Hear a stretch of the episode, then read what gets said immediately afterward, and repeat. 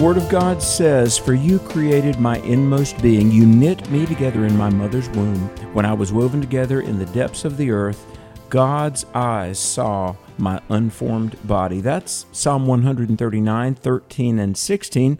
And with that uh, verse that reaffirms the sanctity of all human life, I welcome you to the American Family Radio Network. Alex McFarland here. So honored that you're listening. Hey, I want to ask the question uh, a twofold question, actually. What makes life sacred? Human life. What, what separates us from the animals? Why is humanity just on a different uh, quantitative plane than plants or animals or insects or bugs or amoebas? What makes human life sacred? The, the other thing I want to ask you is this are you seeing do you believe you're seeing things that that represent the cheapening of human life uh, do you see things that indicate life is not valued in the United States to the degree that it once was? You know, our founding documents, the Declaration, Constitution, Bill of Rights.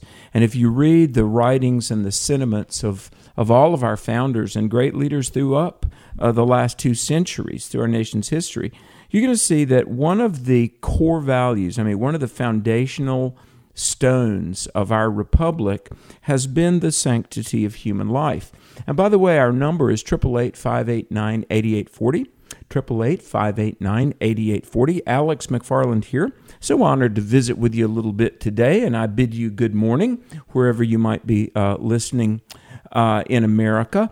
Uh, if, if you recognize my voice, uh, it might be because of a show called Exploring the Word. You know, I was in New York City to do an interview two or three years ago. I got invited up there to be interviewed about youth culture, and they said, Do a mic check, Alex. And they said, Say something into the mic. And the uh, crew kind of laughed. They said, Whoa, you have a really Southern accent. I said, Hey, I'm from the South. What can I tell you? You know?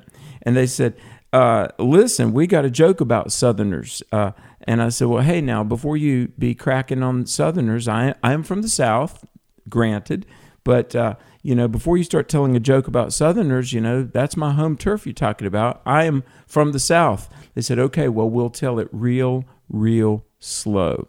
But uh, yes, I am from the South, proudly so. I thank God for uh, the fact that He let me be born and where I grew up. But if you recognize my voice, Southern accent and all. It's probably from exploring the word that is heard uh, every day, Monday through Friday, 3 to 4 Central Time, and all around the country. And my uh, co host and I, Bert Harper, we go over Bible uh, content. We take questions, and I invite you to listen. I'm, I'm excited to be on the road this afternoon when I. Uh, leave here after this program in an hour. I'll be driving to Wilmington, North Carolina, uh, doing a pregnancy care banquet this evening. And uh, if you happen to be in the Wilmington area, love to meet you. Tomorrow I'll be in Richmond, Virginia for a father son men's event, and you can find my entire travel schedule and a lot of things coming up. I'll be in Cincinnati next month. I'll be in uh, San Angelo, Texas next month. But every day live on the American Family Radio Network, and we're so glad that you listen. You know, as the you might have heard the commercial as we were coming in at afr.net, all the shows are archived. You can listen again, you can share and forward. And then the AFR app, which is compatible with all mobile devices, you can just listen everywhere because our goal, sure, there's a lot of news analysis and cultural commentary, but really it's biblical worldview and looking at life and living through the lens of God's eternal truth. And uh, there's a very pronounced truth in the biblical worldview that life is sacred. So we're going to go to the phones. The number is 888 589 8840.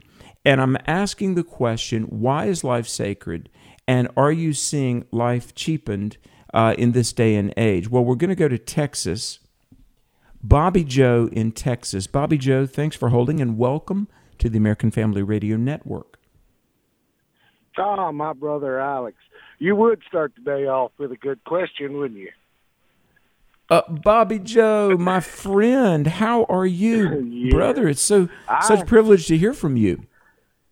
Oh, I am blessed and highly favored, sir, because God has given me wisdom in certain areas, and I just love to share it. And, hey, I got to ask you, where was it you and I met? This six or seven years ago, I was in Texas, and and it was really special for a couple of reasons. For one thing, the praise band at this event was playing uh, the bumper music from Exploring the Word. It was awesome. They learned. Uh, our our music and the praise band played it kind of to honor Bert and myself and that was a blessing. And then I met you, and you've become such a great friend, Bobby Joe. Um, and I've got your daughter's picture on my desk that you shared with me. Um, but w- was that in Waco where I met you? Absolutely. It was a dinner for an awards uh, banquet thing. Uh, I don't remember the exact title of it, but yeah, we was at the Bell County Expo yeah. Center in in Temple. And, and you I, are so I hurt, faithful. I think I hurt your back when I hugged you. uh, well, no, but it, listen, man. You know what? You are such a blessing. How, how have you been? And let's talk about life because you know um, I speak at a lot of colleges, Bobby Joe, and mm. clearly the Bible shows us that God is creator, and Acts four twenty four says all that exists has been made by God uh, Job 10 11, Psalm 139 says that we are wonderfully formed by God in our mother's body by the hands of a loving creator. But um, our world doesn't think this way so much anymore, Bobby Joe. So weigh in on this topic if you would.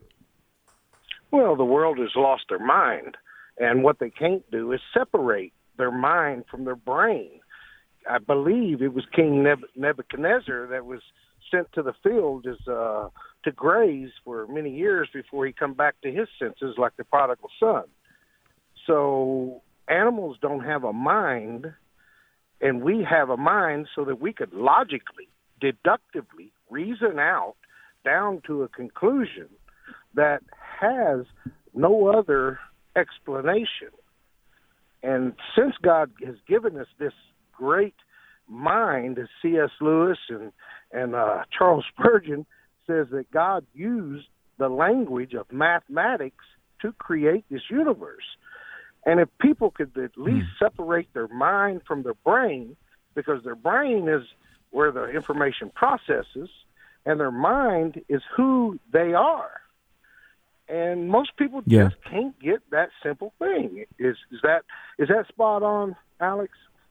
Well, I, th- I think you're right, and and Bobby Joe, here here's the issue that 163 years of Charles Darwin's theory, because 1859 was when his uh, On the Origin of Species came out.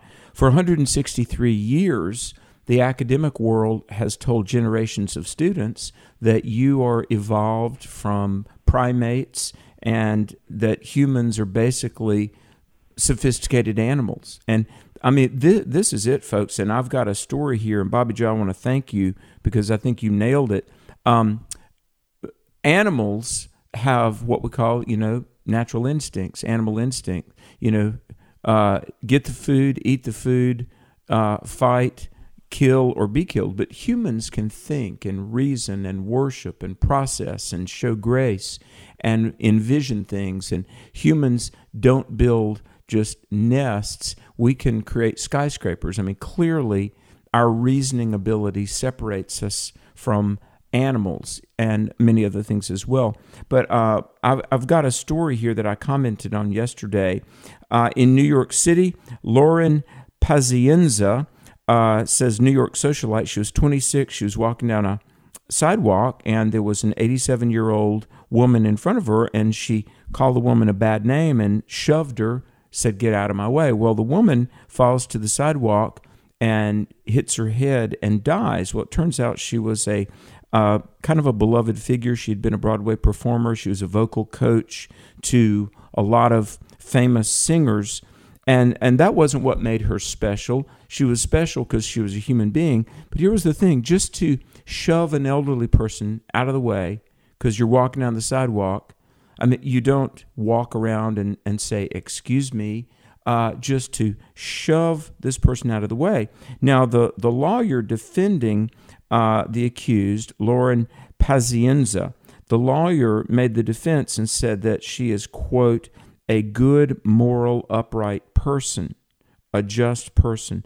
Now, you know, I want to say this. I'm sorry for the 26 year old girl who clearly has um, just ruined her future.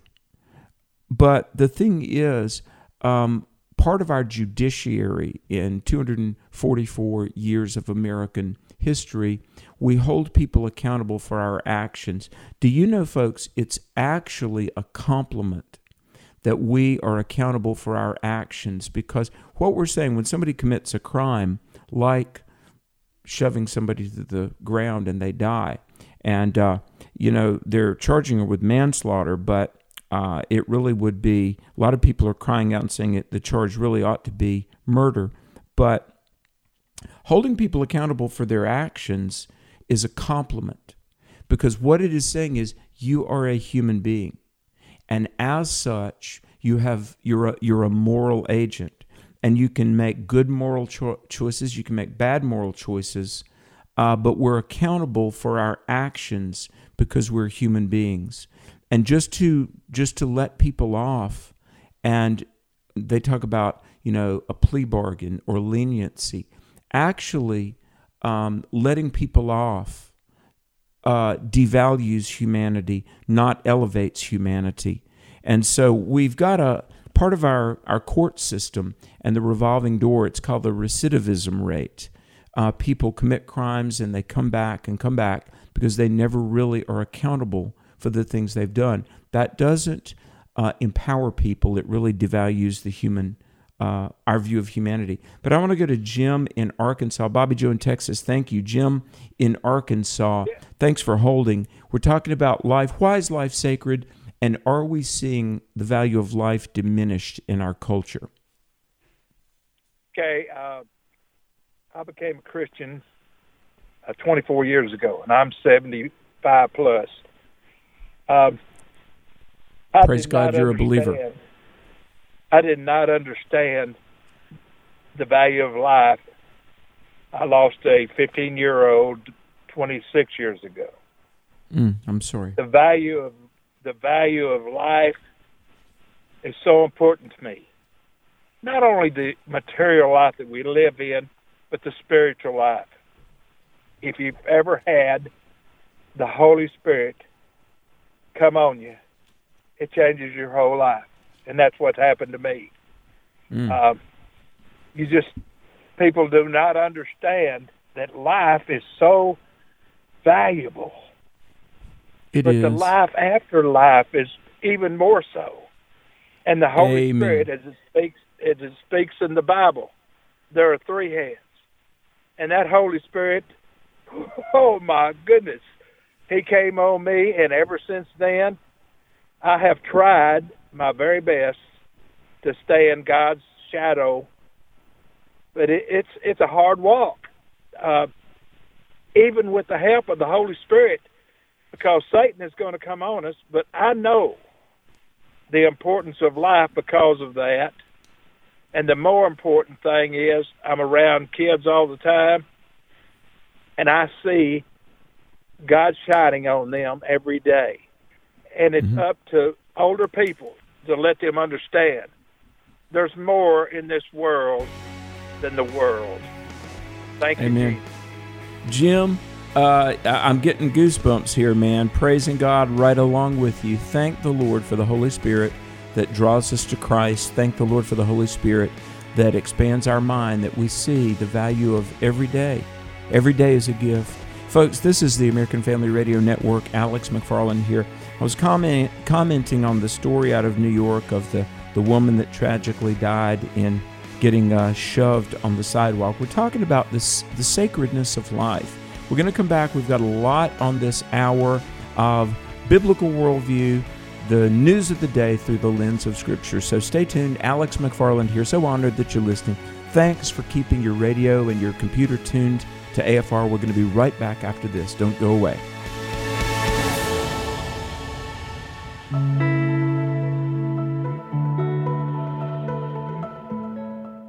Here's some great news. If you missed the deadline to sign up for health insurance, or if, like a lot of people, you just have a plan you're not happy with, you still have a choice. It's called MediShare.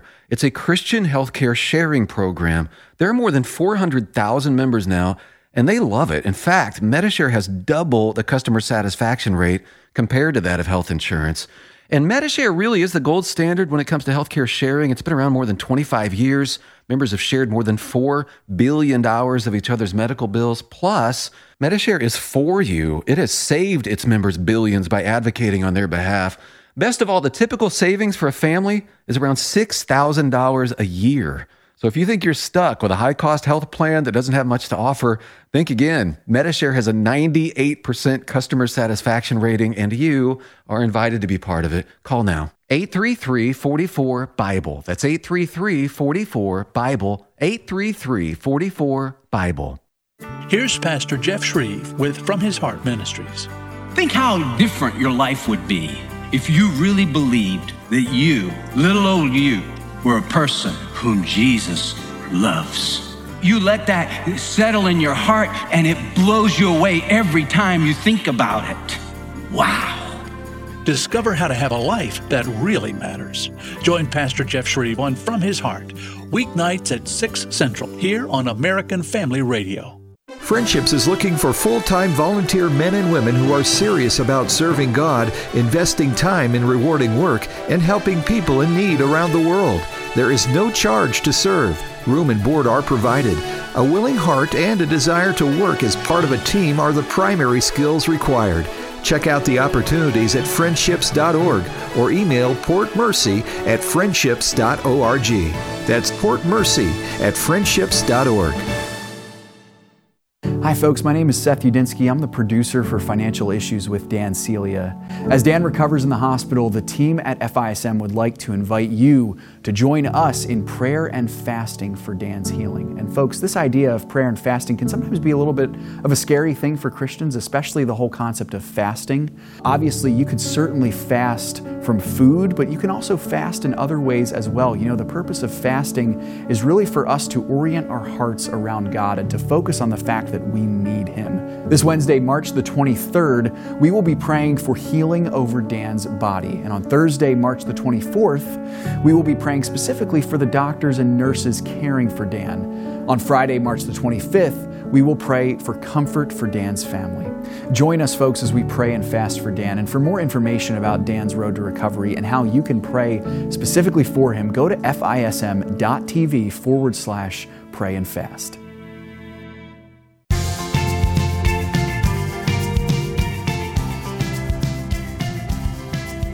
Welcome back to AFR. Alex McFarland here. You know, talking about life, the quality of life that we have as Americans. And, you know, one of our core values was the sacredness of human life. I remember one of the first elections I got to vote in was President George W. Bush. This was in the late 80s. He succeeded Reagan, as you may remember. But he opened a speech uh, Human life is a sacred gift from our Creator. And I thought, well, I'm going to vote for him because that's I'm kind of a single issue voter. Uh, really, uh, somebody has to believe in the the life position because you know our founding document, our Declaration of Independence says all are endowed by their Creator, that's God, with life. The most fundamental human right is the right to life. We're going to go to Alabama. Ronnie in Alabama. By the way, folks, the number is 888 589 8840. Why is life sacred? Are you seeing life, the value of life diminished? But Ronnie, thanks for holding, and uh, good to have you on the American Family Radio Network. Man, brother, brother Alex, it's good to be have breath, and even better is to have the Holy Spirit within. You know, right on, my friend. Absolutely. And, and, and there's and there's the value of life, just that fact alone. But anyway, I I did want to say I really believe this. We are living in Bible times. Mm. I mean, I just believe that. I believe this is is God the Spirit that that's letting me see it and and and just see it every day, you know. But anyway, well, uh uh, let, let me say one thing right right quick. You know, um, this morning I was looking at the news feed, and uh, I don't know if you saw this, and then I'm, I want you to hold your thought, but uh, Iowa teens used baseball bat to murder their Spanish teacher. Two 16 year old Iowa boys used a baseball bat. I mean, it makes my skin crawl to even read this headline. They killed their Spanish teacher, bragged about the brutal murder on social media, and uh, the teens are waiting uh, charges. This is at the Fairfield High School um, in a certain part of Iowa. Killed their Spanish teacher uh, and uh, used a tarp and a wheelbarrow to haul away the body, and then you know posted about it on social media. And I think about this: this precious looking lady, sixty six year old. I mean, there was a day when you actually respected authority. There was a day you know, I got to say this as an unsaved high schooler, I didn't really know the Lord till I was 21, but I, I somehow knew these teachers were, they cared about us and they were investing. And I mean, what kind of America is it where, I mean, it's not enough to chew gum or be, you know, smart to your teacher. The poor teacher probably worked for substandard wages, trying to be a teacher to the kids and what's her reward for that? Getting murdered with a baseball bat and then becoming a post on social media. Uh, may God help us. But I'm sorry, Ronnie, continue. Well, Brother Alex, you're absolutely right. Uh, there's so many things happening, both good and bad. In other words, both Holy God, the Spirit influence, or demonic influence. And and trust me, if the Lord came right now and we all went up into the air, it's just say Jesus appeared to all of us right right now. Right. I'd be the most ashamed, brother Alex, just to be honest. But wow, the Spirit is working. The Spirit is working in my heart, and I'm I'm trying to purify myself, and I want to do it in a hurry too, brother. that, that's that's know, right. None of us know, you know. None of us know. No, and that could very well happen as I speak. But do, you, you know, the Ronnie, demonic influences on the kids are coming after our youngins, and folks, we need think about this. people with the spirit inside them to get all Yeah. this mess going in All the right. right direction. L- let, let me just say this, and Ronnie, thank you so much. Uh, 2 Corinthians five eleven, and it's talking to Christians, but Paul talks about you know us. We're going to see the Lord one day, uh, and it says, knowing therefore the terror of the Lord, we persuade men. Uh, persuade men to what? You know, well, live godly. Uh, repent of sin, turn to Christ. And this is talking about believers. This is not about heaven or hell. These are believers, but we all will be rewarded or suffer lack of rewards. And and let me say this is why folks like like Ronnie from Alabama says, look, we need the Holy Spirit. And the church, if you're a Christian, you're part of the church, regardless of where you go to church. If you're a Christian, you're part of the church. I had a very dear friend and um, sat with his family at the funeral. Uh, He, I'm not trying to be a name dropper, but he was my friend, and that was Chuck Colson. Colson spoke for us in a lot of events. He was a brilliant, godly man. You may remember that name from the Watergate um, situation. But Chuck Colson would often say, I heard him say it from the stage, I heard him say it privately. He would say, The church is the conscience of the culture. So here we are, 100 million adult Americans that are believers. The Barna Research Group, B A R N A, Barna Research, says that 100 million American adults, roughly, you know, plus or minus, I suppose, but 100 million adults are Christian. Well, that being the case, look, we know the Word of God. We know what prayer is. We know that the the behavior of any person or the lack thereof is regarding the Holy Spirit. So we need to pray for the Spirit of God to move. We need to be informed. We need to uh, do our best to cast votes for people that are constitutionalists that believe in America. And uh, maybe I'll do this on another show, but I want to talk about how we need a, a good old revival of Americanism, patriotism. We need to care about this country. Had a preacher kind of reprimand me last summer. I was on the road speaking, and a preacher said, Hey, I'll listen to you and you talk about America, but hey, my home is in heaven. I said, Well, yeah. Mine too. But you know what? I got to live somewhere till I get there. And there's nothing, let me say this, folks, there's nothing necessarily pious about letting our nation implode. Sure, our, our true home is in heaven, but until we get there, uh, it is in the best interest of all of us to pray for, work for, stand up for a godly, moral America, most conducive to the spread of the gospel. Well, uh, you're listening to the American Family Radio Network. Alex McFarland here. We're talking about the sacredness of life. The Word of God is clear.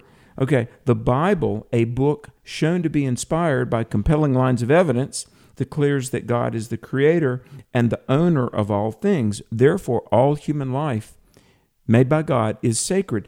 But our, our nation, regardless of if you're a Christian or not, our nation and really all civilized societies have affirmed the inherent sanctity and worth of unborn people. You know, um, the Code of Hammurabi, 18th century BC, uh, affirmed that unborn life must be protected. Isn't that something? 1800 years before the birth of Christ, there were moral codes being carved in stone. One of the most famous, the Code of Hammurabi, though. Throughout all the centuries, through, up through English common law to all 50 states prior to 1973, human life is to be protected. The life of the unborn is sacred. 1800 years before the birth of Christ, they knew more than college professors in 2022 that life is sacred. We're going to go to Jock in Arizona. Uh, Jock, thanks for holding and welcome to Hey, AFR. Hey, brother Alex. Good morning to you. And I wanted to comment on uh, a few things. Um, one, I, I just I love the spirit you have. It's just so meek and humble, and and uh, keep that, brother. Keep that. And uh, um, the I'm uh, a saved how- sinner, brother.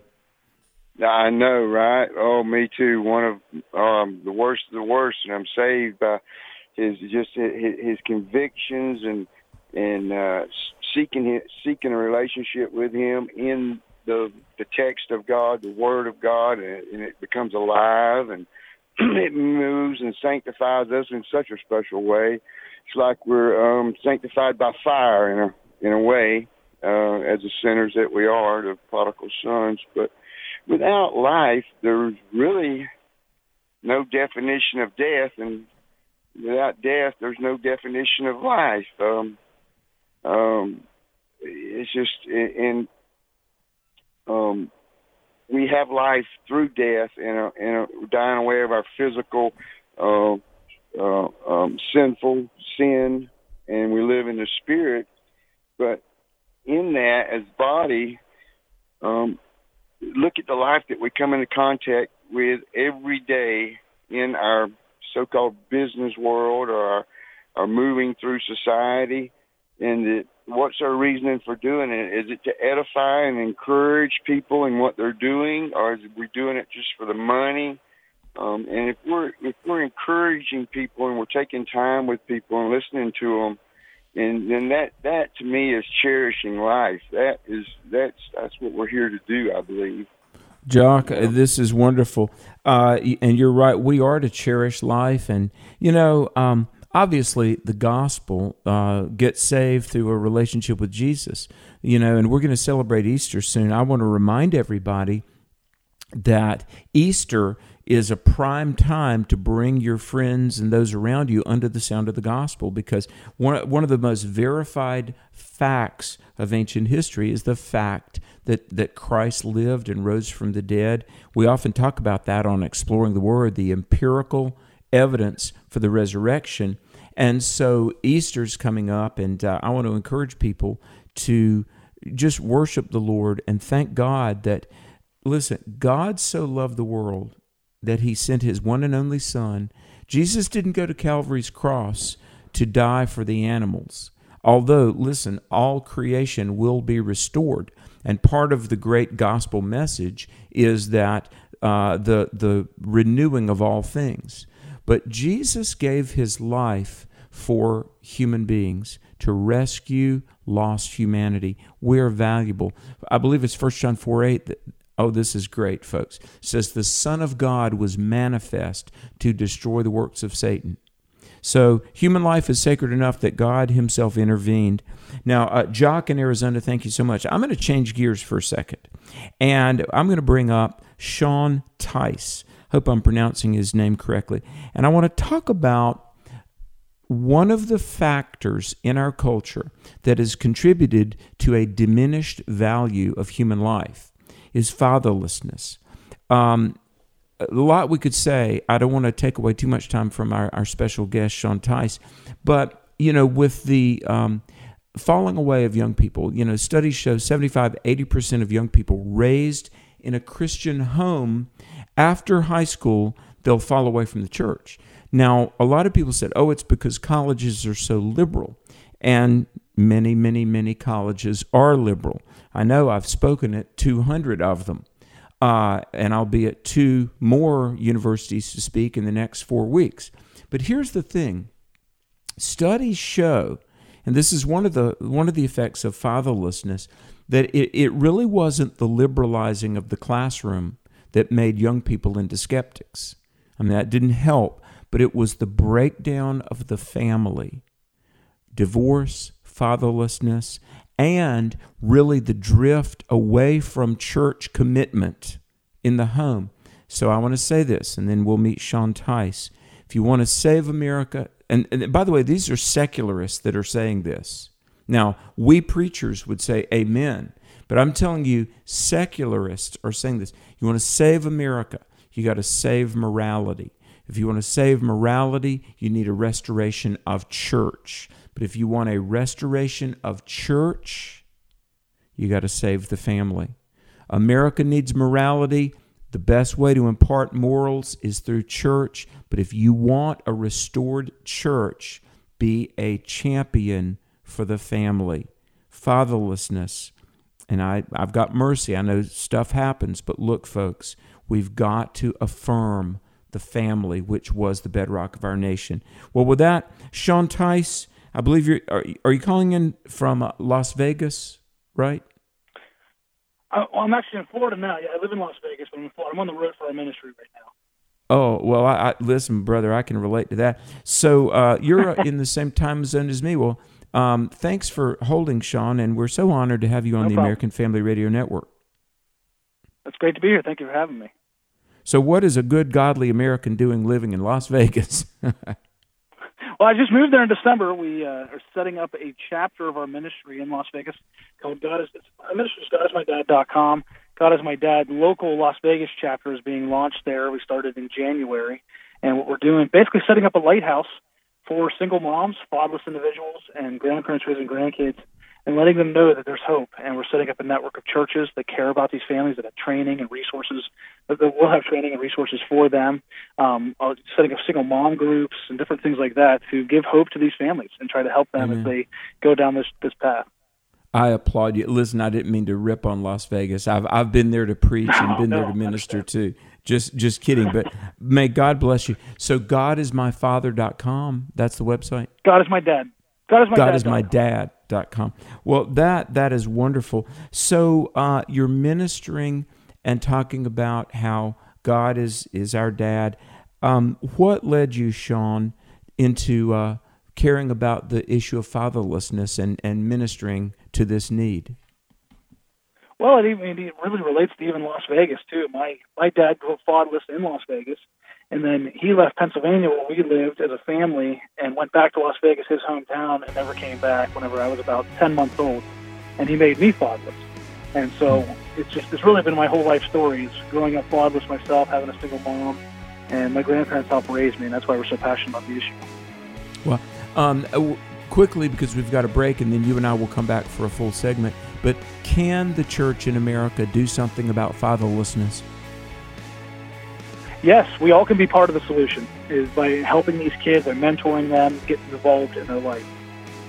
Well, when we come back, Sean Tice, GodIsMyDad.com, let's talk about that solution. Folks, you're listening to the American Family Radio Network. Family being the operative word. We want you to be a part of the family of God, and God wants to give you a good family down here as well. And we're here to help and encourage you in those regards. Alex McFarland here. Stay tuned. We're back after this.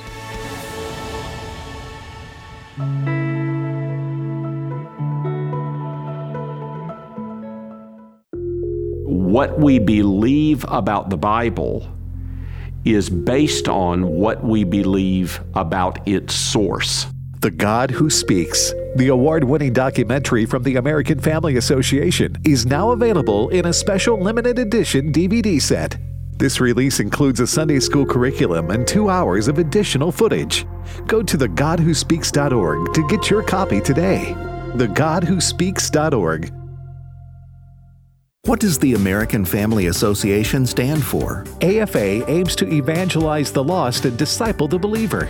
AFA aims to strengthen biblical marriages and equip parents to raise godly children. These values and more are part of our mission to inform, equip, and activate individuals to strengthen the moral foundations of our culture.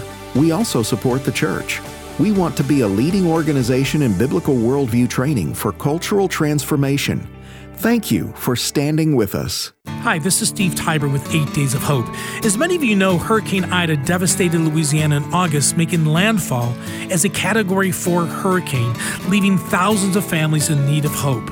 Do you know it's been three years since Eight Days of Hope deployed on a rebuilding trip where we help hundreds of families rebuild their homes for free? But today I've got some exciting news. We're announcing that Eight Days of Hope 17 is going to take place in Laplace, Louisiana from April 9th through the 16th, bringing hope to those who are feeling hopeless. We're going to be doing roofing and drywall, painting, and so much more. If you'd love to use your gifts to serve those in need, go to our website, 8daysofhope.com. As always, it's free to volunteer with us. Food and lodging are provided.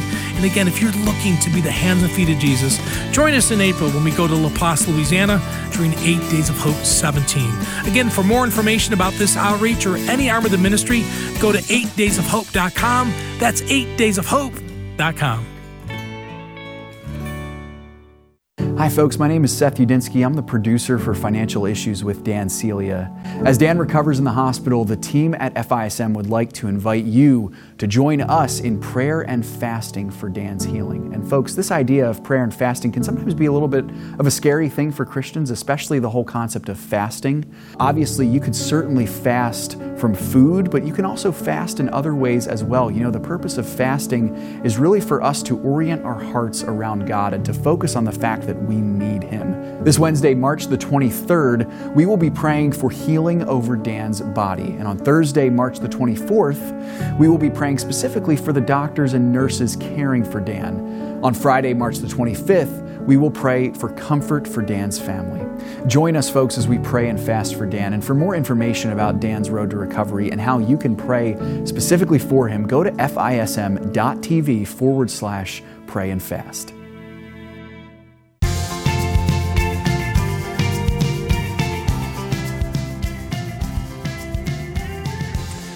You know, in both Psalm 82 and in the book of James, it talks about defending the weak and the fatherless, uphold the cause of the poor and the, pre- the oppressed.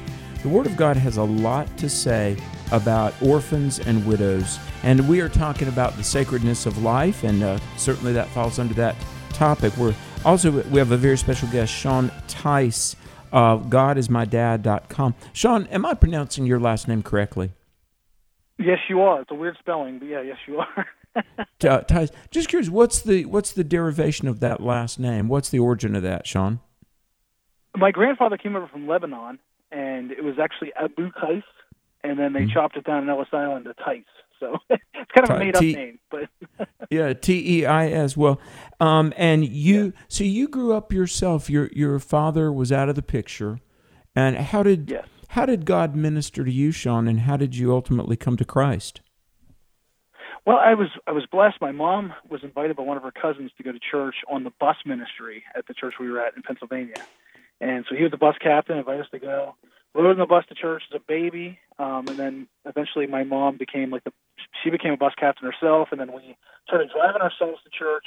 Um, but during that time, I was about four years old. I remember the teacher asked me if I wanted to trust in Jesus as my savior, and so I, I made that decision. But then, for a long time, I doubted my salvation. You know, trying to figure out am I am I saved? Did I really understand? Did I really mean it?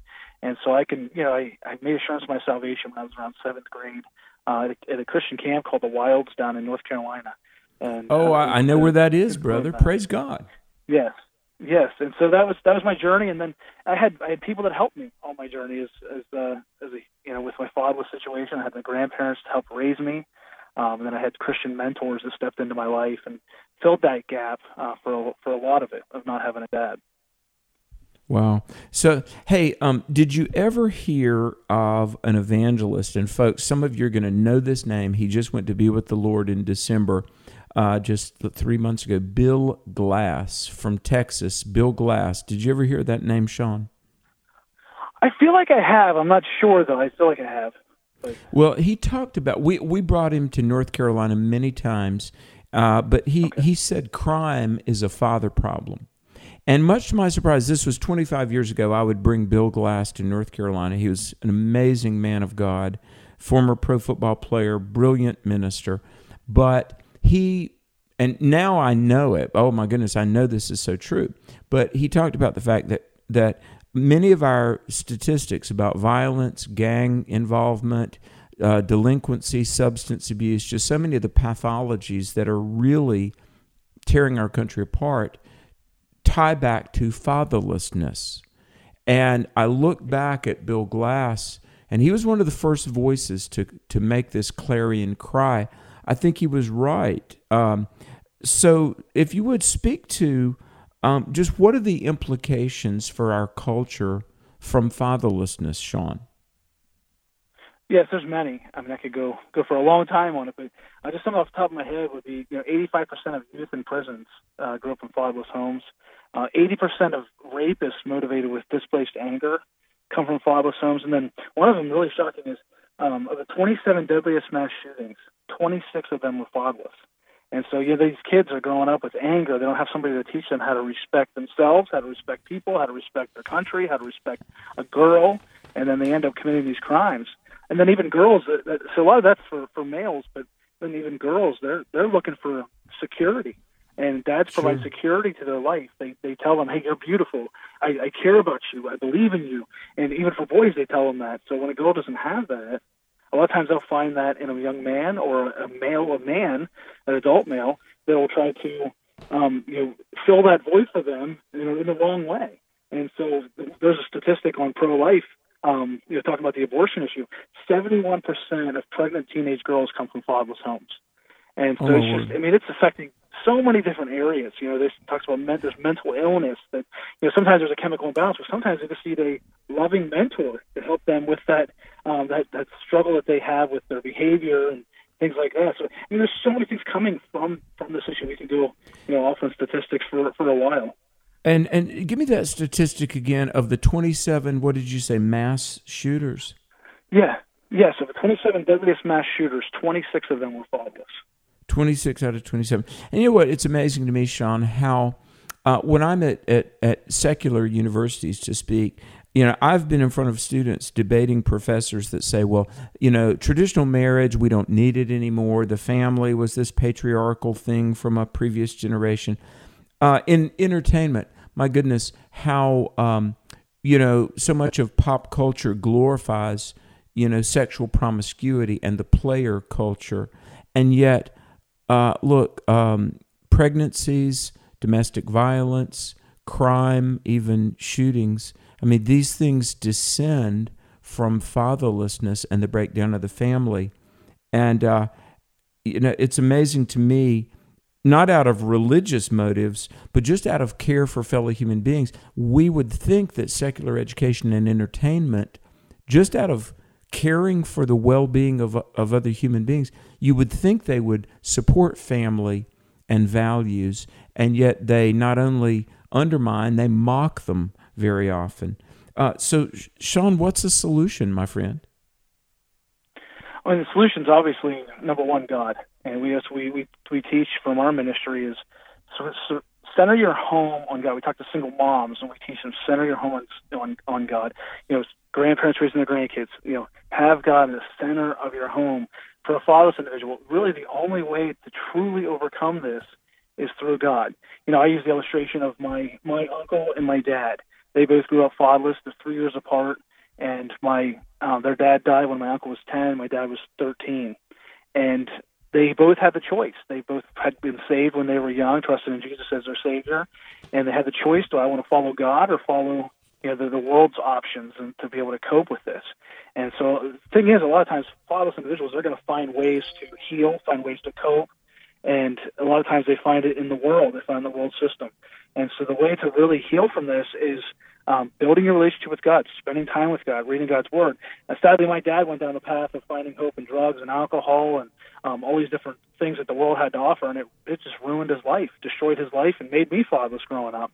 But my uncle, he decided he was going to follow God, and he went back to Las Vegas, went to Bible college, went back to Las Vegas, started a church out there, Liberty Baptist Church, and it runs you know 800 to 1,000 people, depending on the situation, to events and stuff. And Oh, my he's goodness. Live, he's living for God, and it's been he started church 45 years ago. And just to give you an illustration, it's so if you decide I'm going to follow God and live for God, if you decide that you're going to have your kids, your home centered on God, the things can change, but you have to make that choice. I'm going to break the cycle in my life because oftentimes mm. fatherless make their kids fatherless. And so I'm choosing to do that in my life, trying to make my kids, I'm breaking the cycle for them.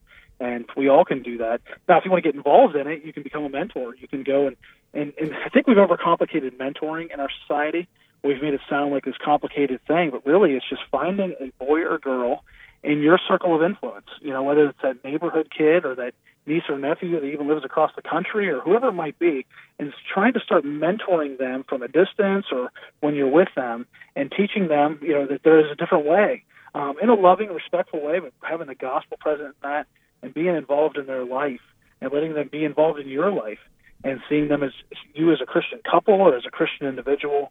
And so it's it's, it's the problem is Satan's overcomplicated this whole thing where we think, oh man, that I have to go and spend my whole life with this kid. No, it's just being letting them know that you care about them and being involved, you know, as much as you possibly can in their life and supporting that single mom, supporting that grandparent raising grandkids and helping them as they as they they raise these these kids up. But I honestly believe God's got to be the center of it, or there's going to still be a lot of hopelessness involved.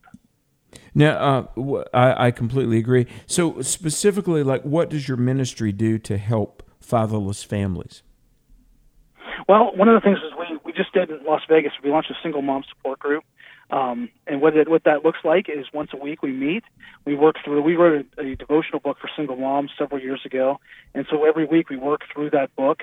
Um, it's called the Single Mom Journey, and we just cover a topic every every week. And then we also give time to just talk as a group, and it gives a chance for the single moms to talk. And then during that time at our church, we have um, we have the kids they can go to programming that's already established at the church on a Wednesday night, and then the single mom group just meets separately. But it's it's just a great thing to be able to be in, in in in that group for them. Some of the single moms are saying, "I wish you know, I was praying for something like this," or "I was about to look for a group like this," and just so thankful that we started that. Uh, in Las Vegas, we have Bible clubs and at-risk communities where we're we we have these Bible clubs that we're doing, um, and we get to you know, teach them that way, but then we're also going to launch a mentoring program from that where we're finding, we're identifying, um, you know, this grandma that's raising her grandkids. We're going to start working with and mentoring those kids and helping them and using our books. We've actually written books for fatherless guys and fatherless girls. So we have some unique tools that you can use to mentor um, these kids yourself.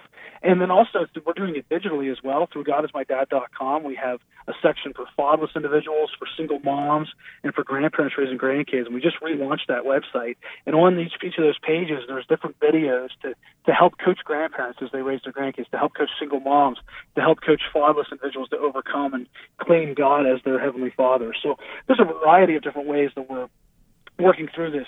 We also go and speak in churches all over the country. We've been in over Sure. 150 churches speaking on fatherlessness and spreading awareness about it. And so just really look- digital resources, print resources, and stuff like that. So Uh, and, and let me throw this in. Um, I've worked with a lot of churches, and I've I've pastored uh, two, and I was a youth pastor for eleven years. And let me just say this, and I, I, I know you'll concur, Sean. Young people are hungry for relationship. I mean, uh, folks, um, it, it really melts my heart that the way that young people, especially especially boys, they they when an adult takes up time in their life, they they really do respond. Um, here's the thing, you know, we want to share the gospel. Great Commission. I think all Christians and ministers, you know, we know the Great Commission: go into all the world and make disciples. But they don't just wake up and say, "Oh, gee, I'm going to go hear a sermon on Sunday morning." Very often, evangelism and certainly discipleship or mentoring. It flows out of relationship. Now that might be go shoot some basketball. The the the kids that congregate on your church's basketball court. Go talk to them. Build a relationship. Take bottles yes. of water and and offer things that will begin to cultivate relationship. And it, I mean, Sean, I, I know a, a, major church in my home state of North Carolina that's won Uh, hundreds, hundreds of teenagers to Christ through tutoring. And there's, you know, adults.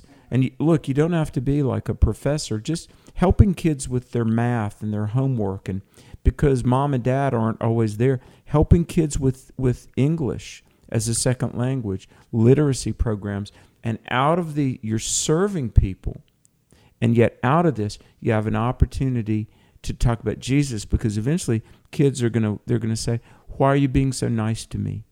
Um, they, they might not phrase it this way, but um, you know the old thing: love somebody till they ask why. And Sean, all that to set you up to say this. Any church can do this. Look, rural, urban, big city, small town. And you, you don't need money. You don't have to have a budget to show love to kids. I mean, every one of us can do this. And it, it is the, the gateway to Christ's Great Commission, I believe. Sean, what do you say? Oh, I, I, I agree. You know, James one twenty seven says, "Pure religion and undefiled before God and the Father is this: to visit the fatherless and widows in their affliction to keep himself in spot from the world. You know, it says in that verse, it's a pure religious practice.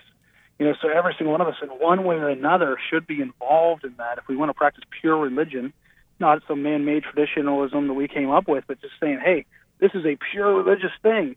And so when we get involved in this, and it says in that verse, what is it? What's pure religion? It says it's to visit. And if you look that up, it's talking about, you know, you know, to look upon in order to help or to benefit. You know, being involved in that that kid's life, that single mom's life, and and, and it does that doesn't really sometimes that doesn't cost anything. You know, just spending time with them. Um, and then, like I said, visiting them, spend, nurturing their life. They don't have somebody to do that oftentimes. You know, when a kid has, doesn't have a dad, we always say that they're, you know, when mom and dad are present and they're godly parents, the kid's life's in balance. You know, it's like a scale. But when dad's gone, yeah. that kid's life goes off balance and that he's off the scale and and his his life kind of is a mess and we wonder why is he committing crime why why is she going after this boy because their life's off balance they're not giving you know, excuses for the sin they commit but uh, Sean I've um, our, our ministry Truth for New Generation um, my my main work is on the American Family Radio Network, but I travel and speak, and we organize some conferences and crusades. And I've been in I forget, probably two dozen prisons, one of which is um, in Virginia. There's a correctional facility that I've been to probably 10 times where, of all things, Charles Manson spent his youth before going to California. And uh, we, I'm sure most people know about that tragic situation. But here's the thing I was at this correctional center um, where Manson had spent his youth, 86 boys and I asked the warden, I said, How many of these boys come from a broken family? He said, Oh, 86 out of 86. None of them have a father in their life.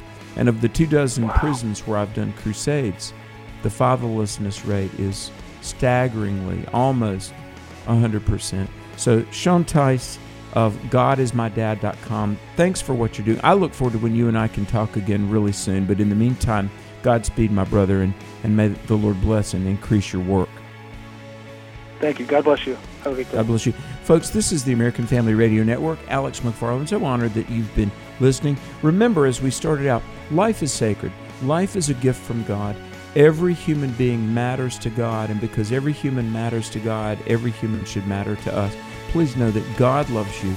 I'll be back 3 p.m. Central on Exploring the Word. Keep your heart attuned to God Keep your radio tuned to uh, the American Family Association. The views and opinions expressed in this broadcast may not necessarily reflect those of the American Family Association or American Family Radio.